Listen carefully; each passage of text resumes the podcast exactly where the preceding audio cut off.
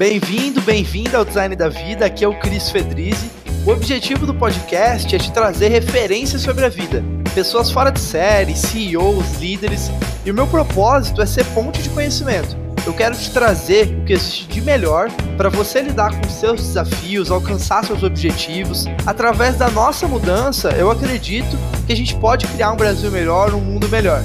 Por isso, todas as terças, às 9 horas da manhã, nós temos um novo episódio. Prazer ter você aqui ouvindo. Te desejo agora um ótimo episódio e um grande abraço.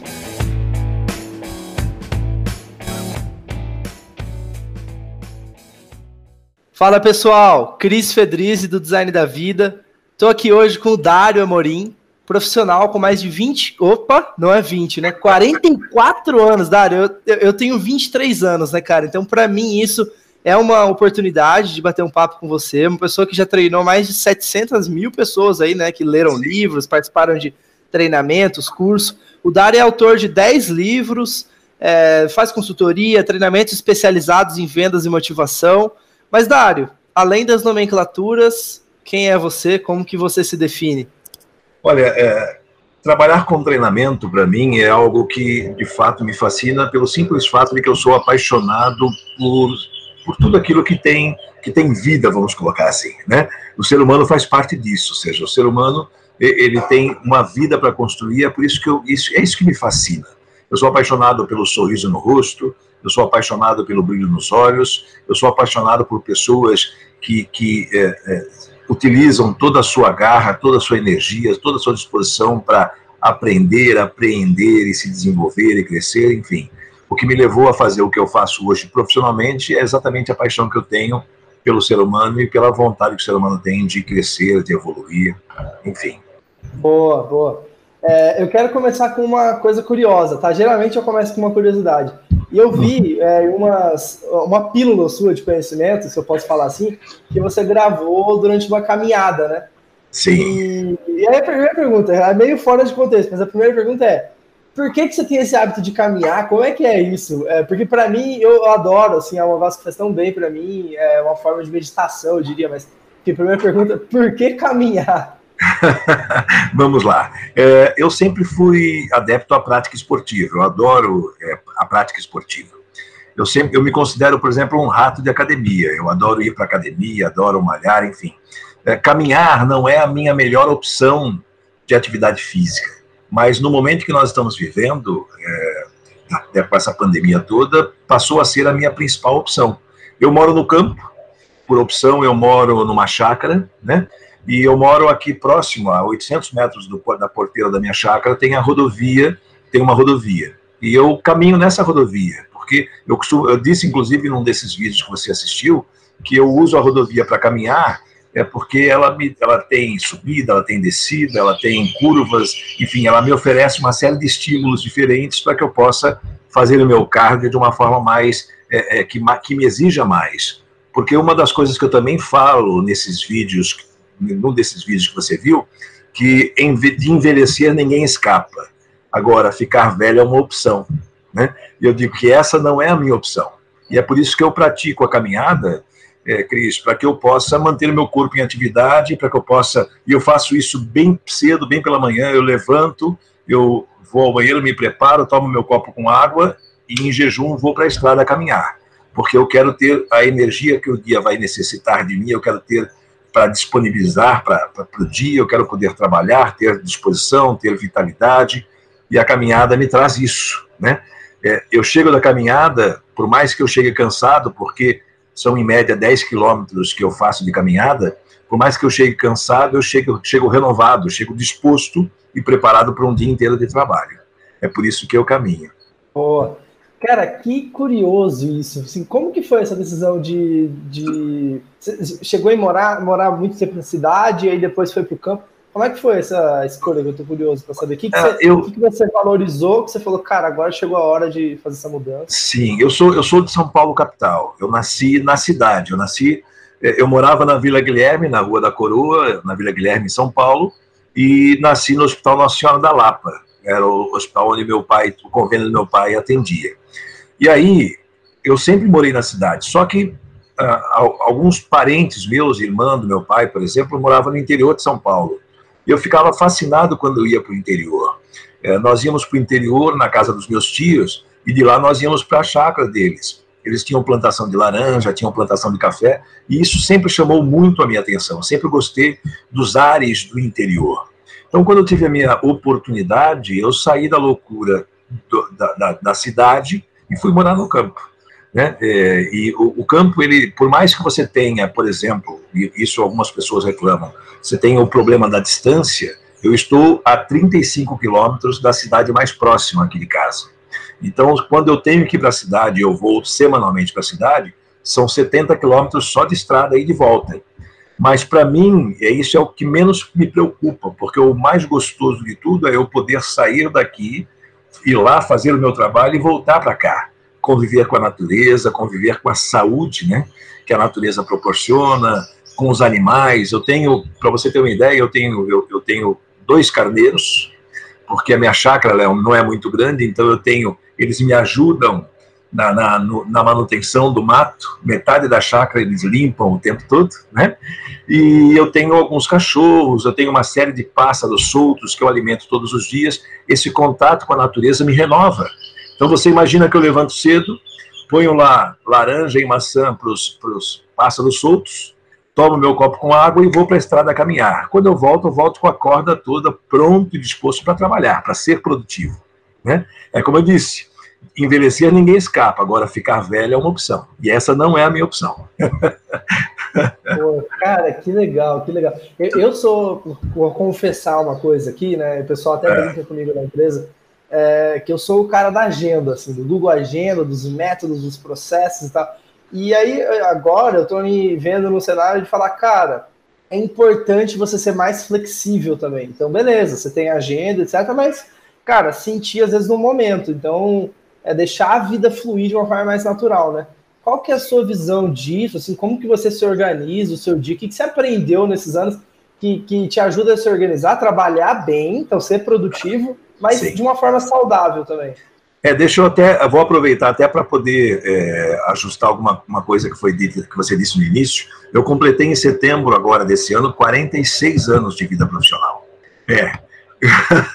a base de dados lá tá, tá, tá, tá desatualizada. São 46 anos de minha profissional, todos eles trabalhados em vendas. Eu sempre fui vendedor por profissão, né? E uma das coisas que eu ensino e acredito é que a organização ela é vital para que você possa fazer uso da rotina é, para que a rotina trabalhe a seu favor. Então, quando você se organiza, quando você se planeja, quando você tem as suas planilhas e todas as suas ações é, com horários pré-estabelecidos, todas elas alocadas né, nos seus devidos lugares, você consegue efetivamente ter uma, um dia organizado. E um dia organizado é um dia, é um dia produtivo. Mas uma das coisas que eu aprendi, e até foi por uma, foi por uma opção de vida, quando eu saí de São Paulo, faz 15 anos que eu moro no Rio Grande do Sul. Faz 15 anos que eu moro na Serra Gaúcha. Estou é, a 35 quilômetros da cidade de Caxias do Sul, mas onde eu moro já é São Francisco de Paula, o município, né? Mas a cidade de Caxias do Sul é mais perto para mim do que a cidade de São Francisco de Paula. É, quando eu optei, por ir para o campo, foi exatamente buscando uma qualidade de vida que é, a cidade que eu estava acostumado e que eu vivia, que eu vivi minha vida toda, não me trazia. Para você ter uma ideia, em São Paulo, eu morava a 20 quilômetros do meu trabalho, do meu escritório, a 20 quilômetros. Eu levava de manhã cedo para sair de casa e ir trabalhar perto de duas horas e meia de trânsito. E isso porque eu saía de casa antes das seis da manhã, porque se eu saísse depois disso eu levaria mais tempo.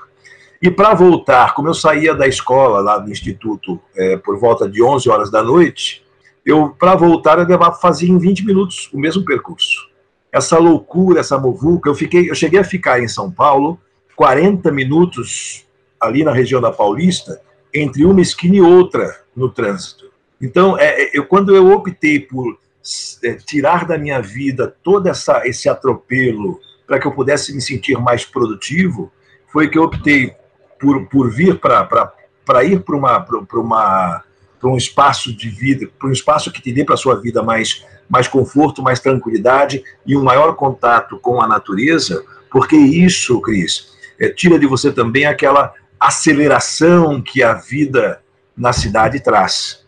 Eu, eu para você ter uma ideia, eu falei para você no início que eu sempre fui rato de academia, né? sempre gostei de, de, de malhar. E uma das coisas que eu já me peguei fazendo várias vezes em São Paulo, por exemplo, é duas horas da manhã estar tá na academia. Porque eu trabalhava, eu saía de casa antes das seis horas da manhã para trabalhar, trabalhava até às vezes 11 horas da noite, chegava em casa, tirava a roupa do trabalho, me trocava e ia para a academia, duas horas da manhã estava voltando para casa. Aí eu pergunto, será que isto é vida? Né? Então hoje eu tenho essa, eu, eu continuo tendo a minha organização, para você ter uma ideia, eu uso, a pandemia me obrigou a, a ter uh, o mundo digital como minha principal ferramenta de trabalho, não era, era, era uma ferramenta de, de, de apoio, hoje é a principal, e eu tenho aqui na minha frente, na, na, no meu escritório, na minha base, é, o, toda, toda a minha programação, todo o meu planejamento de publicações, LinkedIn, enfim, é, Facebook, YouTube, é, tudo aqui organizado para que eu todos os dias cumpra com as minhas tarefas. Então, isso, essa sua definição, a decisão de ter a sua vida planilhada, programada, organizada, é fundamental para que você possa tirar proveito da rotina. Porque uma pessoa, e agora eu quero falar com as pessoas que estão acompanhando o nosso, nosso podcast, é, uma pessoa que não cuida da, da, de organizar o uso do seu tempo, acaba virando refém dele. Né? O que, que a rotina faz para quem não se organiza? A rotina faz com que as pessoas acabem virando é, meio que automáticas. Né? Elas fazem as coisas não porque elas têm um propósito de fazer, mas sim porque vão aparecendo, elas vão fazendo. Elas acabam terminando o dia cansadas e com a sensação de que não fizeram nada. Essa é a realidade de quem não se organiza. É por aí, né, Cris? E é, então é importante essa, esse questionamento, essa autoanálise do porquê que eu estou fazendo tal coisa. Assim, é uma coisa que você, que você tem. É, como que você mantém isso diariamente? Você tem no momento da caminhada, você reflete um pouco, pô, por que eu estou fazendo tal coisa? Por que, eu estou investindo nesses projetos? Como que é esse processo para você? Olha, é, da caminhada é até curioso de falar com você a respeito, e foi legal você tocar nisso que você viu, eu não sabia que você tinha, tinha visto, né? Até porque é um projeto que eu comecei recentemente, o, o primeiro vídeo que eu publiquei no canal Dicas da Caminhada no YouTube foi a semana passada, na segunda-feira. É um canal muito recente, para você ter uma ideia, ele nem tem um endereço próprio ainda, porque o YouTube só disponibiliza um endereço com identidade depois de 100 inscritos, né? Então ainda estou caminhando. Eu atingi hoje a marca dos 20 inscritos. Mas de qualquer forma a gente chega lá. E eu comecei, eu, eu um, o que me motivou a fazer isso foi que eu, por exemplo, eu tenho um canal no YouTube chamado Vendas na Prática. Na verdade, você encontra ele como youtube.com barra Dario Amorim Vendas, né? Mas o nome do canal é Vendas na Prática. E lá eu tenho mais de 300 vídeos publicados com dicas de vendas, dicas é, é, de negociação. E eu tenho alguns vídeos lá comportamentais, alguns vídeos que trabalham motivacional. Mas não é o foco do canal, o foco do canal é vendas e negociação. Aí eu comecei a. Sempre gostei do lado comportamental, do lado do relacionamento interpessoal, sempre gostei disso, né? De comportamento humano, até eu, sou, eu estudo isso, eu tenho certificação internacional em programação neurolinguística, enfim, eu sempre gostei, sempre é, fui curioso em conhecer, por, por conhecer o ser humano, né? É, e um, aí eu pensei comigo, poxa, eu, colocar trabalhos comportamentais, vídeos comportamentais num canal focado em vendas, até tem a ver, mas não é o propósito do canal. Então eu resolvi, é, numa dessas caminhadas, eu, eu sempre vou com o meu telefone celular, porque é, a gente não sabe nunca quando pode acontecer alguma coisa, então tem que estar prevenido para poder avisar alguém caso, caso alguma coisa aconteça. Então eu vou com o meu celular e aí no meio do caminho, no meio da caminhada, e exatamente no meio da caminhada, porque eu estava eu, já nos 5 mil é, metros caminhados, já 5 quilômetros caminhados, eu pensei comigo, ah, eu vou gravar, me veio na cabeça uma, uma informação com base num vídeo que eu tinha visto no dia anterior, no domingo, isso estava caminhando na segunda-feira, eu falei, eu vou gravar uma dica, vou gravar uma dica desse, com, essa, com esse tema. E gravei, liguei o celular e caminhando eu gravei. Mas aí eu não sabia o que fazer com isso. Cheguei em casa, conversando com a minha esposa sobre o que eu tinha feito, mostrei o vídeo para ela, ela gostou, e eu falei assim, eu vou abrir um novo canal no YouTube. E vai ser o canal Dicas da Caminhada, porque aí isso não só me permite é, usar esse período da caminhada para ser mais produtivo, porque eu já cuido da saúde e agora eu começo a abrir um novo espaço para poder fornecer dicas, né, auxiliar as pessoas a encontrar respostas, tá certo, às perguntas que ela tem. E fiz isso, abri um novo canal na própria segunda-feira, já publiquei o vídeo. Inicialmente eu queria publicar vídeo sem nenhum corte, sem nenhuma edição, mas depois eu vi que, que não, porque fica né, é muito barulho de caminhão, é muito barulho de carro. Aí eu comecei a editar os vídeos. Me parece que nos dois últimos ou três últimos vídeos eu já edito, mas eu publico no mesmo dia que eu gravo. Eu só não publiquei vídeo na sexta-feira passada e nem ontem, segunda-feira. É, aliás, né, segunda-feira, porque uh, nos dois dias eu acabei tendo que começar a trabalhar muito cedo e não consegui caminhar. Mas todos os outros dias eu caminhei e todos os outros dias eu postei vídeo com dicas comportamentais. E vamos fazer uma análise olhando para trás agora. Lá pro, imagina que eu estou sentado aqui, eu sou o Dário, de 23 anos de idade, tá?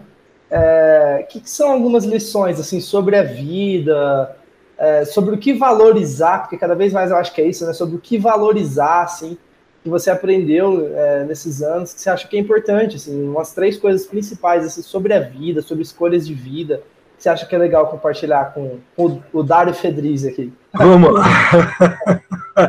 uma das coisas que eu valorizo muito, até porque essa foi uma, um dos ensinamentos que a vida me trouxe, Cris, é o Dário, né? Dário Feliz, Feliz. é, é, a importância do relacionamento interpessoal. É, por que, que eu digo isso? Porque uma das coisas que a vida me ensinou é que, por mais que eu seja o único responsável pelas coisas que eu faço, ou pelas coisas que eu deixo de fazer, eu sou o único responsável por isso, porque a decisão é sempre minha, eu nunca faço nada sozinho, eu sempre preciso de alguém como um complemento para qualquer coisa que eu precise fazer. Né? Então, uh, em aprendendo isso, ou seja, que eu sempre vou precisar do apoio, da ajuda de alguém, foi que eu aprendi que é muito importante para o ser humano é, se relacionar com pessoas, até porque se eu precisar de você é, e o meu relacionamento com você não for bom, eu vou ter dificuldade em ter a sua ajuda, em ter o seu aceite para me ajudar. Né? Então eu preciso cuidar da minha relação com você para que ela seja agradável para você, porque o dia que eu precisar de você, eu quero que você tenha disposição e vontade de, de contribuir, de me ajudar. Tá certo? E uma Essa pergunta. Foi... É, é, essa, essa, só é, questionando, indagando, na verdade, né? É para a gente pensar junto. É o seguinte: é, algumas pessoas vão ter um prisma que elas vão falar assim, tá, então eu vou nutrir as minhas relações, né, minhas relações interpessoais por interesse, isso não é um pouco de egoísmo, tal. tem gente que fala isso, né? É, qual que é a diferença, assim, na sua visão? E aí eu, eu, eu falo disso porque eu também, minha carreira começou em vendas, tá? Eu não sei se você sabe, mas a minha carreira começou em vendas. Ah, ah. É, eu fui para São Paulo trabalhando com vendas e tal, então tá no meu DNA também. É, enfim, e você aprende muito sobre essas trocas né, de, é, entre as pessoas trabalhando com vendas. Mas para a pessoa que está ouvindo, às vezes tem esse pensamento né, que eu coloquei agora. O que, que você acha disso? Qual que é a sua visão sobre isso? É, esse, esse, pensamento ele só acontece, Cris, porque existe uma linha muito tênue entre o gostar de pessoas e o se relacionar com pessoas por interesse. Né? Existe uma linha muito tênue que divide isso. Quando eu falo de relacionamento interpessoal e da importância de saber desenvolver e manter relacionamentos, porque você nunca sabe quando você vai precisar de alguém, eu falo exatamente naquela situação onde você. É, é, o foco dessa relação não é o, não é o que você vai ganhar com ela, mas é o, com quem você poderá contar quando você precisar. É, uma, é, um, é muito mais uma sensação de tranquilidade, de saber que eu tenho pessoas à minha volta com quem eu posso contar, do que pensar em que eu tenho pessoas à minha volta de quem eu posso tirar proveito. Não é isso. Até porque, da mesma forma em que eu me relaciono com pessoas é, pensando na possibilidade de um dia eu poder precisar e ter alguém para me ajudar, eu também estou sempre disposto a ajudar quem precisa. Entende? É, é, é uma, exato, exato. Eu não estou pensando em mim e somente em mim, mas sim no resultado que essa relação pode trazer para as duas partes envolvidas nela. É isso aí. Entendi. Entendi. Aprendeu, Dario? Boa. É, cara, e o que, que, eu sei que existe uma máxima né, nas vendas que é sobre o vendedor ser um bom ouvinte, né? É, como ser um bom ouvinte? Por que ser um bom ouvinte? Bom, é, na verdade existem várias fases e é bom a gente falar sobre elas para as pessoas entenderem hoje por que, que é importante o vendedor ser um bom ouvinte. Houve uma fase, houve uma época em vendas que o vendedor tinha que saber falar, tinha que ser uma pessoa de boa fluência, uma pessoa de boa postura, uma pessoa de boa presença, é, um piadista, né? É, uma pessoa de, de relacionamento fácil, enfim. Porque o cliente, como, como faltava informação, a informação não era disponível como hoje é, tá certo? O cliente dependia muito do profissional que vinha do mercado, porque vinha cheio de informações de mercado. Eu quando eu lembro de uma época em vendas, eh, Cris, que eu não precisava ligar para cliente para marcar visita, eu não precisava é, obedecer dia e horário de atendimento, porque é, o cliente fazia questão de atender a mim sempre que eu ia visitá-lo, porque ele sabia que eu chegava lá, ele ia ter o tempo que fosse possível ele ter comigo para ele poder saber tudo o que acontecia no mercado. Tamanha era a dificuldade de acessar informações. Não existia internet, não existia computador, não existia smartphone, não existia acesso à informação com a facilidade que tem hoje. Portanto, hoje, se você vai dar um treinamento e pergunta para os vendedores é, quem aqui tem facilidade em agendar visitas, ninguém levanta a mão, porque hoje em dia é, o cliente não precisa mais do vendedor para estar atualizado com informações de mercado. Entende? Então, essa dependência deixou de existir. Agora, o que a gente percebe é que, com essa com o deixar de existir essa dependência, acabou trazendo para o cliente, é, por ter acesso mais fácil à informação, uma maior facilidade de tomada de decisão. Hoje o cliente sabe que ele pode comprar qualquer coisa que ele precisar comprar sem depender de nenhum vendedor. Aliás, sem olhar para a cara de nenhum vendedor. O vendedor passou a ser uma figura, o vendedor normal, daqui a pouco eu explico é, é, o, que, o, que é o vendedor normal, tá? Mas a, o vendedor, a figura do vendedor passou a ser uma figura desnecessária. Por quê? Porque o cliente hoje ele resolve os seus problemas independente do vendedor. Ele, ele, ele é capaz, por exemplo, vamos supor que você venha me visitar. É capaz de eu conhecer sobre o que você vende mais do que você.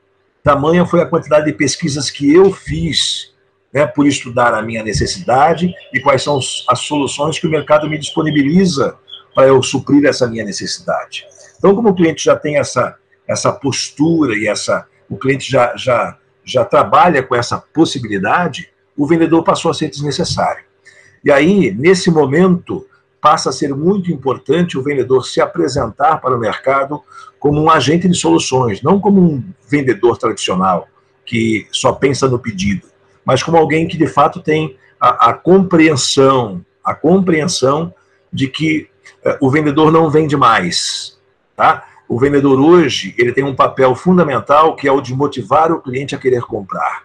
Já foi a época que o vendedor, para vender, ele precisava falar de produto ou serviço. Hoje, ele não precisa mais falar de produto ou serviço porque o cliente já fez a pesquisa, né? É, ele precisa sim é entender quais são de fato as soluções que o cliente busca para poder ajudar o cliente a encontrá-las. E quando o cliente percebe o seu interesse genuíno, ou seja, o seu compromisso com o sucesso dele, cliente, ele passa, ele decide ter você como parceiro. Mudou totalmente. Por isso que o cliente, por isso que o vendedor hoje tem que ter a disposição e a disponibilidade em ouvir, porque é assim que ele vai conseguir vender, permitindo que o cliente fale a respeito das soluções que ele, cliente, busca. Quem sabe o que precisa é o cliente, né? E o meu papel como vendedor é ouvir o que ele tem para dizer para poder entender como é que eu posso ajudá-lo e assim motivá-lo a decidir comprar comigo. Legal? Entendi. foi, didático aí ou não? Foi, foi. então, é, falando sobre. Agora, então, vamos supor aqui, é, existe uma, uma dúvida que é a seguinte. É, sobre automotivação. Eu vi que você, fa você fala, né? Acho que tem até alguns livros, né? E-book e tudo sobre sim, o tema, né? Isso, isso. É, o que, que, é isso? Se é possível se automotivar? Qual que é a é, sua... Uma coisa que não é, uma coisa que não é possível, Cris, é eu motivar você. A, a motivação, é, ela, ela, ela é intrínseca, ela vem de dentro, ela é sua, certo? É, é o, que, o que, que motiva um ser humano? A, a, própria palavra já diz, né? Isso parece até uma, uma isso é uma coisa muito comum. É, motivação nada mais é do que você ter um motivo para agir, é motivo para ação. Isso é motivação. É, e os motivos são seus. Eu não posso dar motivos para você se motivar certo? Porque são os motivos são seus. O que eu posso fazer, e aí eu vou entrar um pouquinho mais tecnicamente nesse assunto, existem dois tipos de motivação, a externa e a interna. A, a, a automotivação, quando eu falo de automotivação, eu estou falando da motivação interna, da sua motivação, daquela que vem dentro de você. Seus sonhos, aquilo que você quer realizar para a sua vida, a viagem, o carro, a casa, uh, enfim, seus sonhos, né? O, o, que você quer crescer como profissional, crescer como ser humano, as coisas que você quer conquistar, quer realizar, esses são motivos teus. Agora, eu posso, se você faz parte da minha equipe de vendas, montar uma campanha de vendas, estabelecer uma meta para você e dizer, Cris, se você me entregar tal resultado em tanto tempo, eu lhe dou tal prêmio.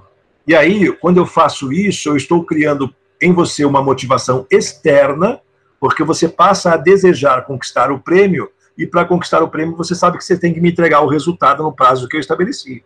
Entende? Então, essa é a motivação externa. Qual a diferença dela para a motivação interna ou para a automotivação? A motivação externa ela é temporária, ela só vai existir enquanto o prazo ainda existir.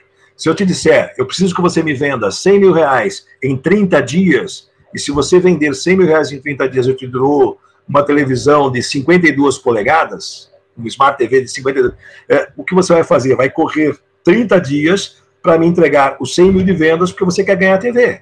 Terminou os 30 dias, terminou a motivação, porque já não tem mais prêmio. Percebeu? Então a motivação externa ela existe, mas ela é temporária. Eu consigo motivar você por algum tempo. Agora, a automotivação não. Ela independe de mim, independe do, do, do prêmio, independe de qualquer coisa. O que você tem como automotivação são as coisas que você quer construir e que resultados você precisa obter para chegar na realização dos seus sonhos.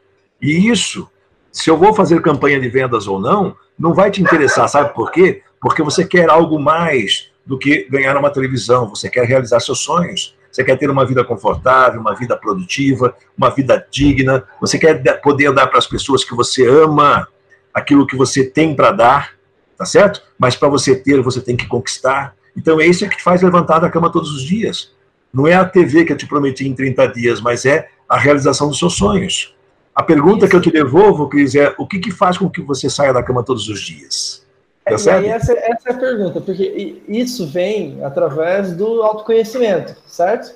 Então, do, do, do autoconhecimento. É, o que, que como que você fez para desenvolver isso na sua vida, é, através, enfim, do autoconhecimento, por exemplo? Olha, uma, uma das coisas que eu costumo falar para as pessoas quando elas me perguntam sobre essa questão é que é muito mais fácil para a gente é, conhecer os outros do que né, a nós mesmos nós temos uma facilidade muito grande de observar os outros, de avaliar os outros e de tirar conclusões sobre os outros.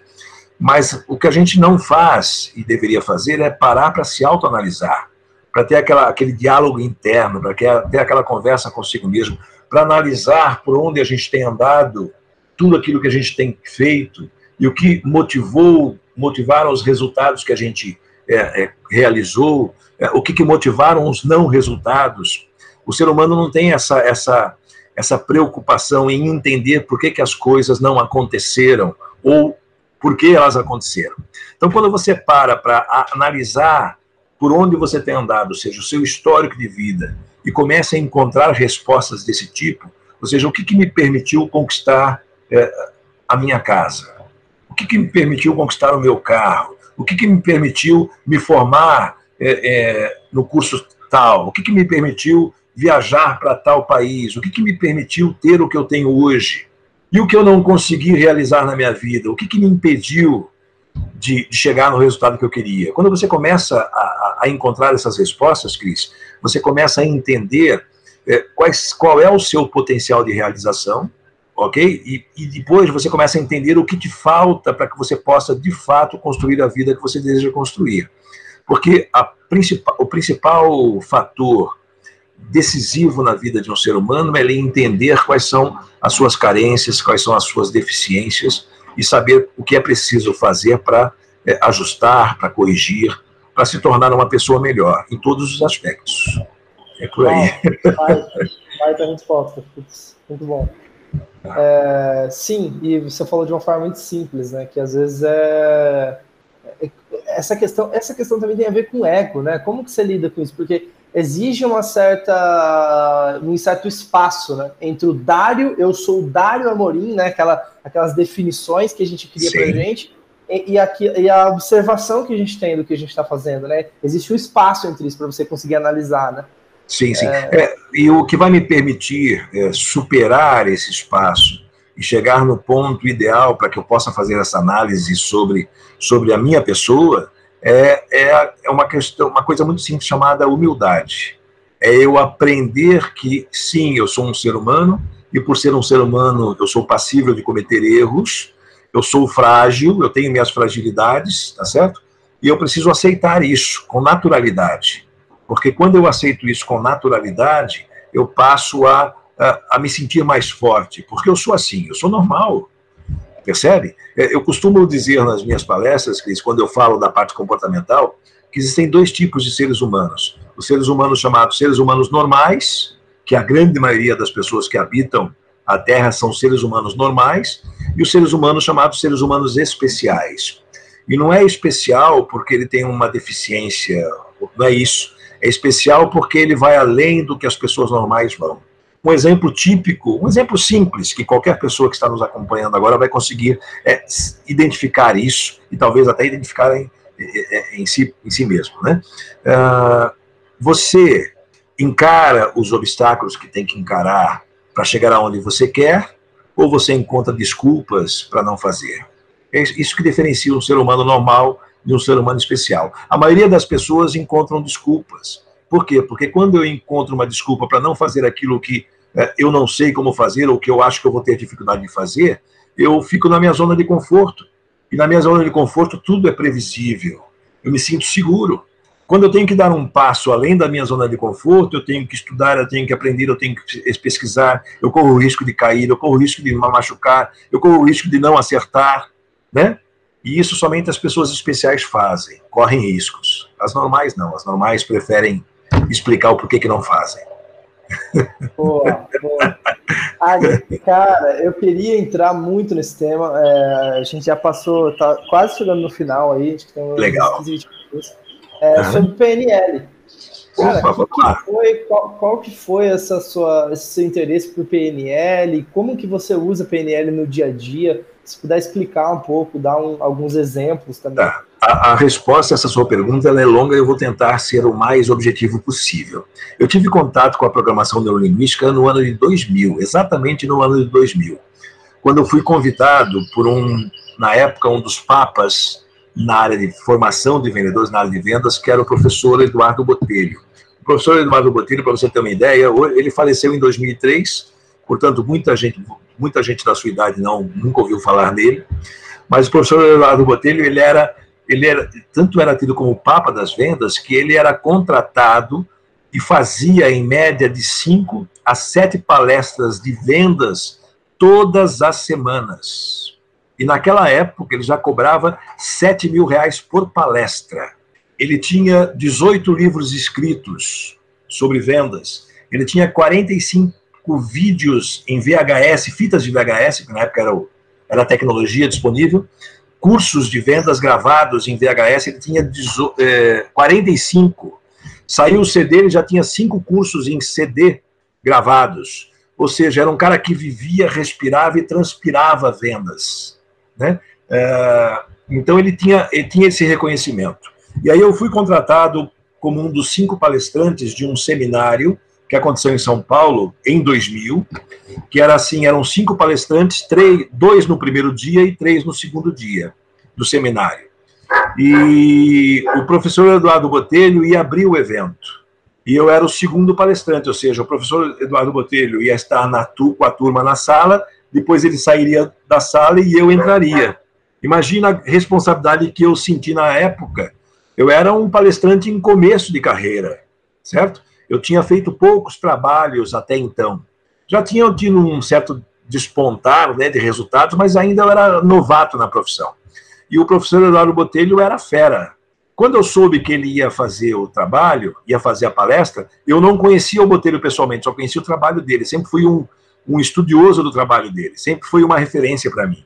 E aí eu, eu pedi para participar da palestra dele. E, e a organização concordou que eu participasse. Eu queria ver meu ídolo de perto, né? E eu achei fantástico, e eu percebi, na época ele tinha 57 anos, e ele tinha dificuldade de mexer com o notebook, ele apanhava um pouco, porque ele já era uma pessoa idosa naquela época. Estou falando de 20 anos atrás, né? Aí eu falei para ele, professor, o senhor quer que eu opere para o senhor o computador enquanto o senhor faz a palestra? Ele falou, você faz isso? Eu falei, faço. E fui operar a, o computador. Terminando a palestra dele, foram de três horas de evento, ele, nós saímos para tomar um café, ele falou assim, Dario, eu tenho uma outra palestra hoje à tarde. Ele tinha a segunda palestra às cinco e meia da tarde, no mesmo dia. Como eu disse a você, era de duas, de cinco a sete palestras por semana.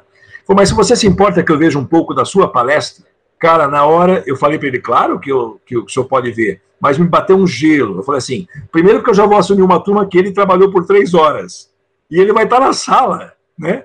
Bom, resumindo, terminou minha palestra, ele terminou, fomos para o café da minha palestra, não terminou, fomos para o intervalo da minha palestra, ele veio tomar café comigo e, e veio se despedir e falou, Dario, me deu um cartão dele e falou assim, eu quero que você vá conhecer esse meu projeto. E me chamou para conhecer o projeto, eu, mais do que depressa, no dia seguinte, já liguei para ele, imagina, né?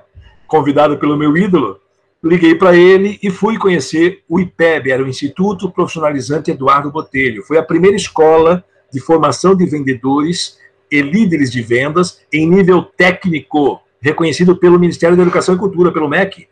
O, o sujeito entrava na escola, fazia um curso de 800 horas e saía com um diploma reconhecido pelo MEC de técnico em vendas, ou seja, era uma profissão. Foi a primeira escola no Brasil. Eu fui lá para conhecer e ele elogiou muito o meu trabalho, porque ele assistiu parte dele na, no dia do seminário, e me convidou para ser professor do Instituto. Eu mais do que depressa aceitei. E foi ao entrar no Instituto e começar a ser preparado por ele para ser um dos professores, que ele que treinava cada um dos professores que ele convidava para lecionar no Instituto, eu tive contato com a PNL e achei fascinante aquilo. Eu nunca tinha percebido a venda pelo lado comportamental, sempre pelo lado técnico, né? A PNL é uma ciência de relacionamento, a PNL é uma ciência de comunicação, é uma ferramenta fantástica para o vendedor, por quê? Porque vendas é essencialmente relacionamento. Né? E aí, quando eu conheci aquilo, eu me fascinei e usei de 2000 até 2010, 2012, usava como ferramenta de trabalho, mas não tinha especialização. Até que surgiu a oportunidade de aqui em Caxias do Sul, cidade onde então morava, porque no início, quando eu vim para o Rio Grande do Sul, eu morei em Caxias, depois que eu vim para o campo, eu vim para o campo faz oito anos, né? Para a chácara faz oito anos, é, surgiu uma oportunidade em Caxias do Sul de eu participar de uma formação em PNL, uma formação internacional, com uma equipe de, train, de trainers, né, de, de formadores, formada pelo Richard Bandler, nada mais é do que o pai da ciência, né? O, o, o, autor da, da, PNL, ele junto com o John Glindler. Aí eu não tive, não tive dúvida, eu fui fazer a formação, porque eu precisava, eu queria usar no meu, no meu trabalho a PNL como uma ferramenta de trabalho, mas para isso eu precisava ser certificado.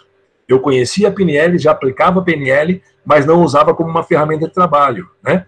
Então eu fui fazer a certificação por causa disso. A PNL, é, resumindo agora, fechando a, a, explicação, ela é uma ciência, eu, eu, chamo de ciência, mas na verdade ela não é vendida dessa forma.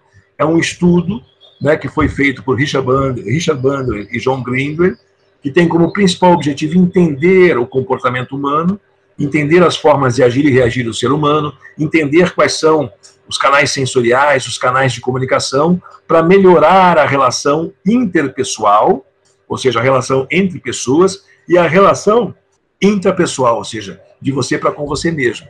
A PNL também tem uma frente terapêutica. A PNL trabalha com mudanças de estado, com tratamento de fobias, ok? A PNL também trabalha com isso e eu também tenho certificação nesta área. Porém, o que me, o que me fez buscar a certificação foi o uso da ferramenta PNL como uma ferramenta de comunicação, uma ferramenta de relacionamento. Quer ver uma coisa? Só, desculpa, fala, fala, fala, fala Não, você. Pode falar, se você quiser me dar alguns exemplos, assim, pode falar. É, é, é simples, ó. Vamos supor que você seja um vendedor de uma loja de, de, de automóveis, tá bom? Você é vendedor de uma concessionária de carro, carro, automóveis. E aí o cliente ele pede para ligar o carro. E ele liga o carro. A, a, partir do momento que o motor dá aquele, aquela roncada, ele vira para você e fala assim: Cris, você viu o ronco desse motor? isto indica um canal de comunicação e, por consequência, uma estratégia de comunicação com esse canal. A mesma pessoa, já explico já isso, tá? A mesma pessoa poderia ter dito assim, ao invés de ter dito, Cris, você viu o ronco de motor? Ele poderia ter dito assim, dito assim Cris, ouça o ronco desse motor. Ou ele poderia ter dito, Cris, sente o ronco desse motor. Os três falaram a mesma coisa, cada um em um canal de comunicação ou um canal sensorial diferente. Por exemplo, aquele que disse: Você viu o ronco desse motor? Ele é uma pessoa visual, de predominância. Ou seja, o relacionamento do vendedor com um cliente visual é através. A comunicação dele tem que ser através de uma de demonstração. Tudo que um vendedor fala para um cliente visual, ele precisa, para que haja compreensão, demonstrar o que ele fala. Então, se eu for falar com você sobre o smartphone, eu vou falar e vou mostrar. Então, você vai vendo o que eu estou mostrando, e a partir do momento que você vê o que eu estou mostrando, você compreende a informação. Porque uma pessoa visual, de predominância, todos nós temos os três canais, tá? O visual, auditivo e sinestésico. Porém, o visual compreende mais facilmente quando a informação é demonstrada. Aquele que disse, você viu o ronco, ouviu o ronco desse motor, é o auditivo, que trabalha com diálogo. Então, para o auditivo, eu não preciso mostrar o smartphone que eu vou falar. Para o auditivo, eu só preciso falar. Eu falo, ele escuta, ele fala, eu escuto. Essa é a estratégia, é o diálogo. Já um sinestésico que falou, sente o ronco desse motor, eu preciso, ao falar com ele sobre o smartphone, eu entrego o smartphone para ele, ele pega, porque o sinestésico, a reação dele vai ser automática em pegar, e você vai falando para ele o que o smartphone faz, ele vai operando e ele vai vivenciando, porque o sinestésico compreende melhor a informação quando ele pode vivenciar, quando ele pode experimentar. Então a PNL traz esse conhecimento. Você entende como as pessoas se relacionam com o mundo e você passa a fazer parte do mundo delas, tornando a sua comunicação mais facilmente compreendida ou mais compreensível. Então, se você sente, por exemplo, Cris, mais conforto em, em se relacionar comigo, você vai ter prazeres em relacionar comigo. E se você gostar de se relacionar comigo, vai ficar mais fácil eu vender para você. Percebe? Entendi. Quanto mais confortável for a, comunica a minha comunicação com você, mais fácil você me aceita. A PNL me ajuda a criar uma, uma, um, um instante, um momento na relação chamado de rapport. Já ouviu falar no rapport ou não? Ok. Sim. O rapport, o rapport é, a, a, a, a tradução da palavra rapport no francês é harmonia. O rapport nada mais é do que você estabelecer a harmonia na relação interpessoal. Quando você consegue estabelecer o rapport, ou seja, quando você cria uma identificação, quando a pessoa se identifica com você, ela passa a gostar de você. Percebe? É aquela história, por exemplo, eu vou falar agora para as pessoas que nos assistem, para elas perceberem o que significa o rapport na PNL. Já aconteceu com você de você estar conversando com alguém depois de cinco minutos de, de ter conhecido, ou seja, você não conhecia a pessoa, cinco minutos depois de um bom bate-papo, você teve a sensação que já fazia uns dez anos que você conhecia aquela pessoa, tamanha foi a identificação? Pois é, é isso que a ciência nos ensina a fazer. A gente cria essa, essa, essa sensação de identificação porque a gente aprende a usar a comunicação de uma forma a tornar para o outro confortável e produtivo se relacionar com você. É, eu estou sendo assim bem sintético, porque para você ter uma ideia, o curso que eu fiz ele durou perto de seis finais de semana e era toda sexta noite, sábado o dia todo e domingo o dia todo. E eu teria ah, uma é. resposta em eu teria uma resposta em 5 ou 10 minutos. É Resumão. exemplo da, da aplicação do, do, da PNL, né, por exemplo por exemplo, é, eu dei esses exemplos da, da estratégia da comunicação. Eu falei, então, é, isso foi um exemplo, né? Por exemplo, né? isso, isso. Um outro, exemplo, outro exemplo, desculpe, eu acabo te interrompendo toda hora, né? Que já viu, palestrante gosta de falar, né? É, e ainda, ainda mais palestrante e vendedor, piorou, juntou a fome com a vontade de comer. Mas vamos lá.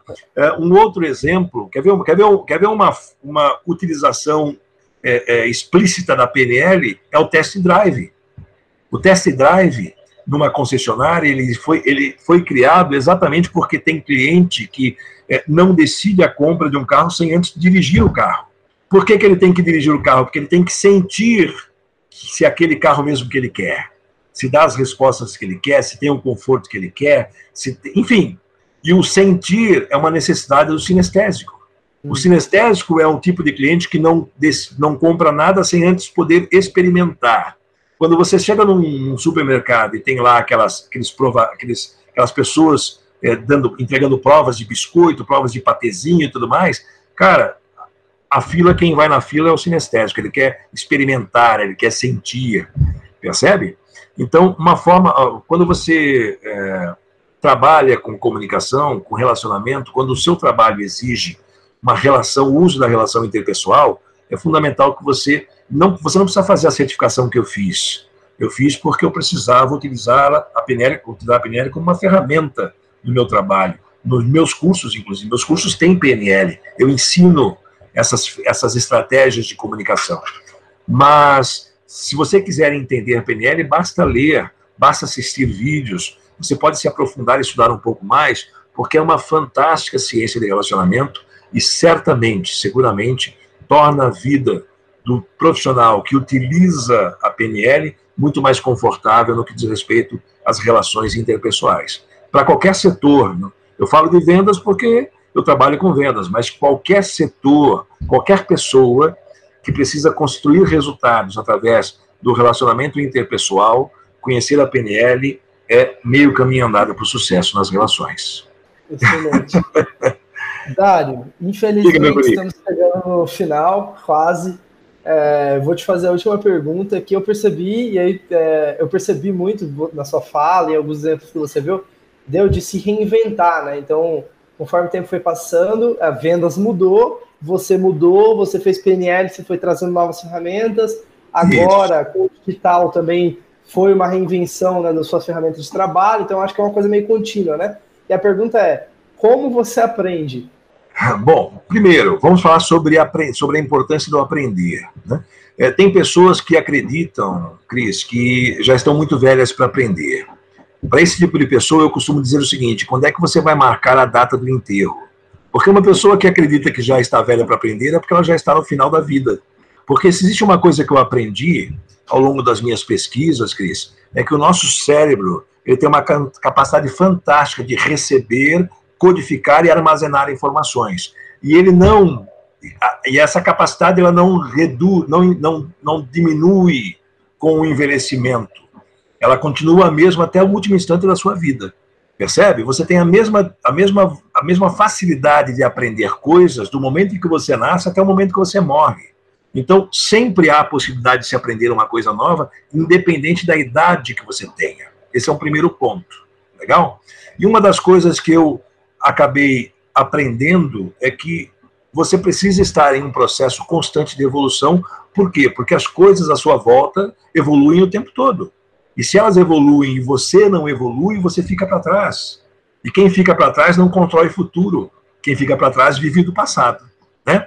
E eu tive um grande professor, aliás, eu tive dois grandes professores nesse aspecto, que me ensinaram a importância do aprender. O primeiro deles, essa não vai dar para ver direitinho, mas está aqui, ó. Esse senhor aqui de chapéu dessa foto, consegue ver aí, Cris? Consegue? Esse senhor aqui, o nome dele é João Augusto dos Santos é, meu avô, pai do meu pai. Né? É, eu tive a oportunidade, por um problema de, de, relacionamento do meu pai com a minha mãe, que eles se separaram quando eu tinha três anos de idade, eu fui morar com meu avô e fiquei morando com ele durante quatro anos. Eu e meu pai fomos para lá, né? Eu fiquei com ele durante quatro anos. E se, e se tinha uma pessoa que eu vi o tempo todo é, é, curiosa, investigando, fuçando, buscando informação, era meu avô. Meu avô tinha uma mercearia e eu ficava parte do dia brincando com os meus primos, que eram vizinhos né, do meu avô, e parte do dia na mercearia com meu avô. É, mas era por interesse que eu ficava lá, porque meu avô tinha uma manta de carne seca, uma manta de, a gente chama de charca aqui no sul, e ele tirava lascas daquilo e me dava, eu mastigava aquilo como chiclete, era uma delícia. Então eu ficava ali para ganhar do meu avô, e, e, isso me permitiu ver o meu avô trabalhando. Meu avô atendia os clientes para você ter uma ideia, os clientes ficavam ali na mercearia horas conversando. E era raro você ver um cliente sair da mercearia sem um sorriso no rosto, sem estar feliz por ter estado ali. E eu via que meu avô aplicava muitas das coisas que ele estudava. E aí eu fui, meu pai se casou pela segunda vez, E aí nós fomos morar todos juntos, né? Meu pai, a, a, a segunda esposa do meu pai, que é minha mãe, né? Que me criou desde os meus nove anos de idade, aliás, desde os meus sete anos de idade, meu irmão, né? Fomos morar todos juntos. E aí eu via meu pai, meu pai sempre foi vendedor também. Eu sou vendedor por opção e não por falta de opção. Eu escolhi ser vendedor. Quando meu pai me deixou trabalhar, eu fui ser vendedor, que meu avô era vendedor da mercearia, meu pai era vendedor na época da White Martins, né? E eu, eu via meu pai chegar do trabalho, e o que, que normalmente o vendedor faz quando chega do trabalho? Ele esquece o trabalho e vai descansar, vai sentar na sala de televisão, vai tomar um banho, vai jantar, enfim, ele só volta a ser vendedor no dia seguinte, às 8 horas da manhã. E meu pai não. Meu pai chegava do trabalho, enquanto minha mãe preparava a janta, ele sentava à mesa, botava lá a, a, o fichário dele de madeira com as fichinhas dos clientes e fazia o registro de tudo que havia acontecido em cada visita que ele fez no dia, e depois ele ia estudar produto. Eu falava assim, pai, mas o senhor é vendedor, por que, que o senhor estuda tanto? E ele falou uma coisa que sempre norteou a minha atitude a, a, a partir de então, e eu ensino isso nos meus cursos. Legal? É, vendedor que não conhece o que vende, não é vendedor. Você encontra muito vendedor hoje, hoje, ainda hoje, que você faz perguntas sobre aquilo que ele vende, ele não sabe responder. Ah, isso é com a parte técnica, isso eu tenho que ver com a minha gerência. Ou seja, tem muito vendedor no mercado, Cris, que não conhece o que vende. Entende? E eu já aprendi lá atrás, quando eu era menor de idade, eu nem trabalhava, eu trabalhava, que o vendedor precisa estudar o que ele vende, porque ele só vai conseguir ajudar o cliente a ter resultados se ele souber como é que ele pode fazer parte do dia a dia do cliente ajudando o cliente a gerar resultados. Então eu já aprendi isso muito cedo. Quando eu comecei a trabalhar, eu comecei a trabalhar, já fui estudar, já fui pesquisar, já fui me interessar.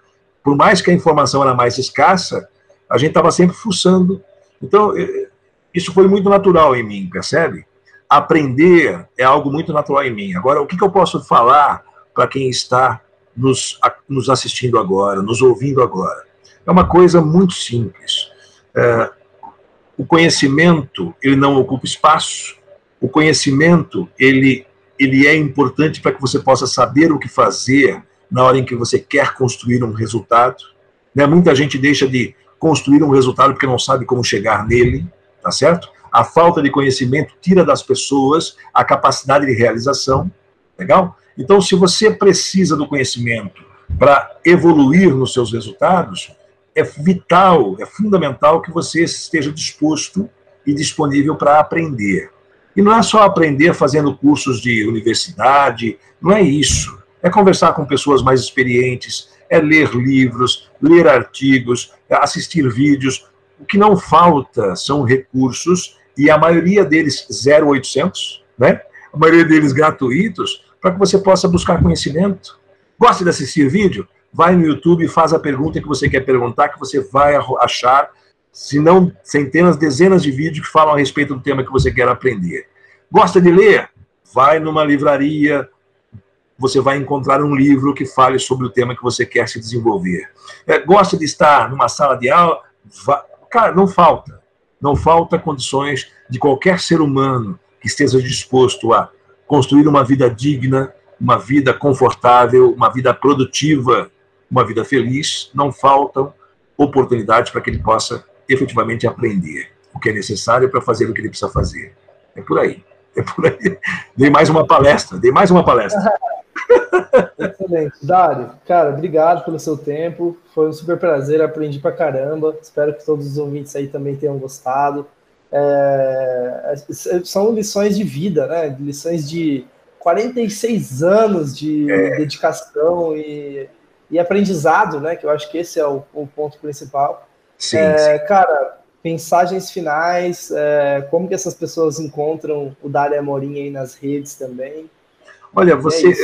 É, é, o, se você for no Google, por exemplo, hoje e colocar lá Dario Amorim, Dario com o Deusvaldo no final e Amorim com M de Maria no final, você vai achar lá seguramente uma série de, de indicações de como encontrar meu trabalho. Mas é simples, olha. Eu tenho um site o site é darioamorim.com.br, ok? Nesse site, darioamorim.com.br, você tem é, todas, as, todas as formas de contato comigo. Tem o telefone do meu escritório, tem o meu e-mail direto, tem um WhatsApp, tem lá o link do WhatsApp, que você clica nele, já, já, já vem direto a sua mensagem para mim, enfim. É, darioamorim.com.br é a forma de você fazer contato comigo. E eu estou sempre disposto a aprender. O que eu quero dizer com isso é uma coisa muito simples. Se você tiver alguma dúvida no seu trabalho, se você quiser alguma orientação e que eu não souber te responder no primeiro momento, nós vamos aprender juntos. Eu vou pesquisar, vou buscar a informação, vou aprender e depois passo ela para ti. Então, qualquer dúvida, eu estou sempre disposto a atender quem me procura, porque se existe uma coisa para aprender ao longo da minha vida, é que conhecimento, ele só é bom quando ele gera resultado. Conhecimento sem uso não gera resultado, portanto não tem valor nenhum. Isso eu aprendi lá atrás com meu pai. Eu preciso aprender e usar o que eu aprendi. Só assim eu vou conseguir gerar resultado. E aí o conhecimento passa a ter valor. Então eu estou à disposição, darioamorim.com.br. Lá você vai encontrar meu endereço de e-mail, vai encontrar é, o meu endereço do, do YouTube, enfim, as formas de você me localizar. No Instagram é arroba Dario Amorim, tudo junto. YouTube é youtube.com.br Dario Amorim Vendas. É isso, é isso. Eu acho que já dei. Tem vários canais aí de, de acesso a, a mim e ao meu trabalho. Fechado. Muito obrigado. E é isso, eu, obrigado. Eu que agradeço, eu que agradeço, Guri. É, é, o que você faz é uma. É, é, é pra, as pessoas precisam dar valor para o que você faz, porque o que você faz é oferecer às pessoas uma oportunidade de elas aprenderem com a experiência dos outros, né? E, e essa é a forma mais confortável de aprender. O ser humano é, é, é metido, né? E prefere cair, se machucar para aprender com os próprios erros. Eu digo que eu já errei muito nesses 59 anos de idade, né? Completei agora 59 anos em, no mês de julho, e, e, e, e, esses, esse aprendizado todo, a maioria deles vieram por tombos que eu tomei, por erros que eu cometi, tá certo? e eu posso, se você quiser, ajudar você a aprender sem cometer os mesmos erros que eu cometi ou sem sentir as dores que eu senti. E o que você faz é isso. Eu fico muito feliz por existirem pessoas como você, Cris, e eu me coloco à disposição. Sempre que você achar necessário, porque conteúdo não falta, né? Sempre que você achar necessário, me manda o convite que eu estarei à disposição para a gente poder fazer novos, novos eventos como esse, tá bom? Combinado. Muito obrigado, viu? Obrigado a você e obrigado a todos que estão nos assistindo. Um abraço, pessoal. Tchau, tchau. Tchau, tchau. Tchau. Calma, calma, calma, calma. Uma palavrinha antes de você sair. A ideia do podcast é enriquecer a vida de quem está ouvindo. E se você ficou até o final, significa que fez sentido para você. Então vamos fazer um combinado? Clique em compartilhar, copie o link do episódio, abre o seu WhatsApp agora, compartilha com os três amigos, é que são pessoas que também podem se beneficiar ouvindo dessa conversa que você ouviu agora. E uma última coisa é, você já segue a gente nas redes sociais? A gente compartilha pílulas com os melhores momentos em vídeo dos episódios. E também uma chance de você falar com a gente, dar sugestão, dar feedback, pra gente evoluir o design da vida juntos, tá? Mas, por enquanto é isso. Muito obrigado. E a gente se vê na terça que vem, às 9 horas da manhã. Forte abraço. Tchau, tchau.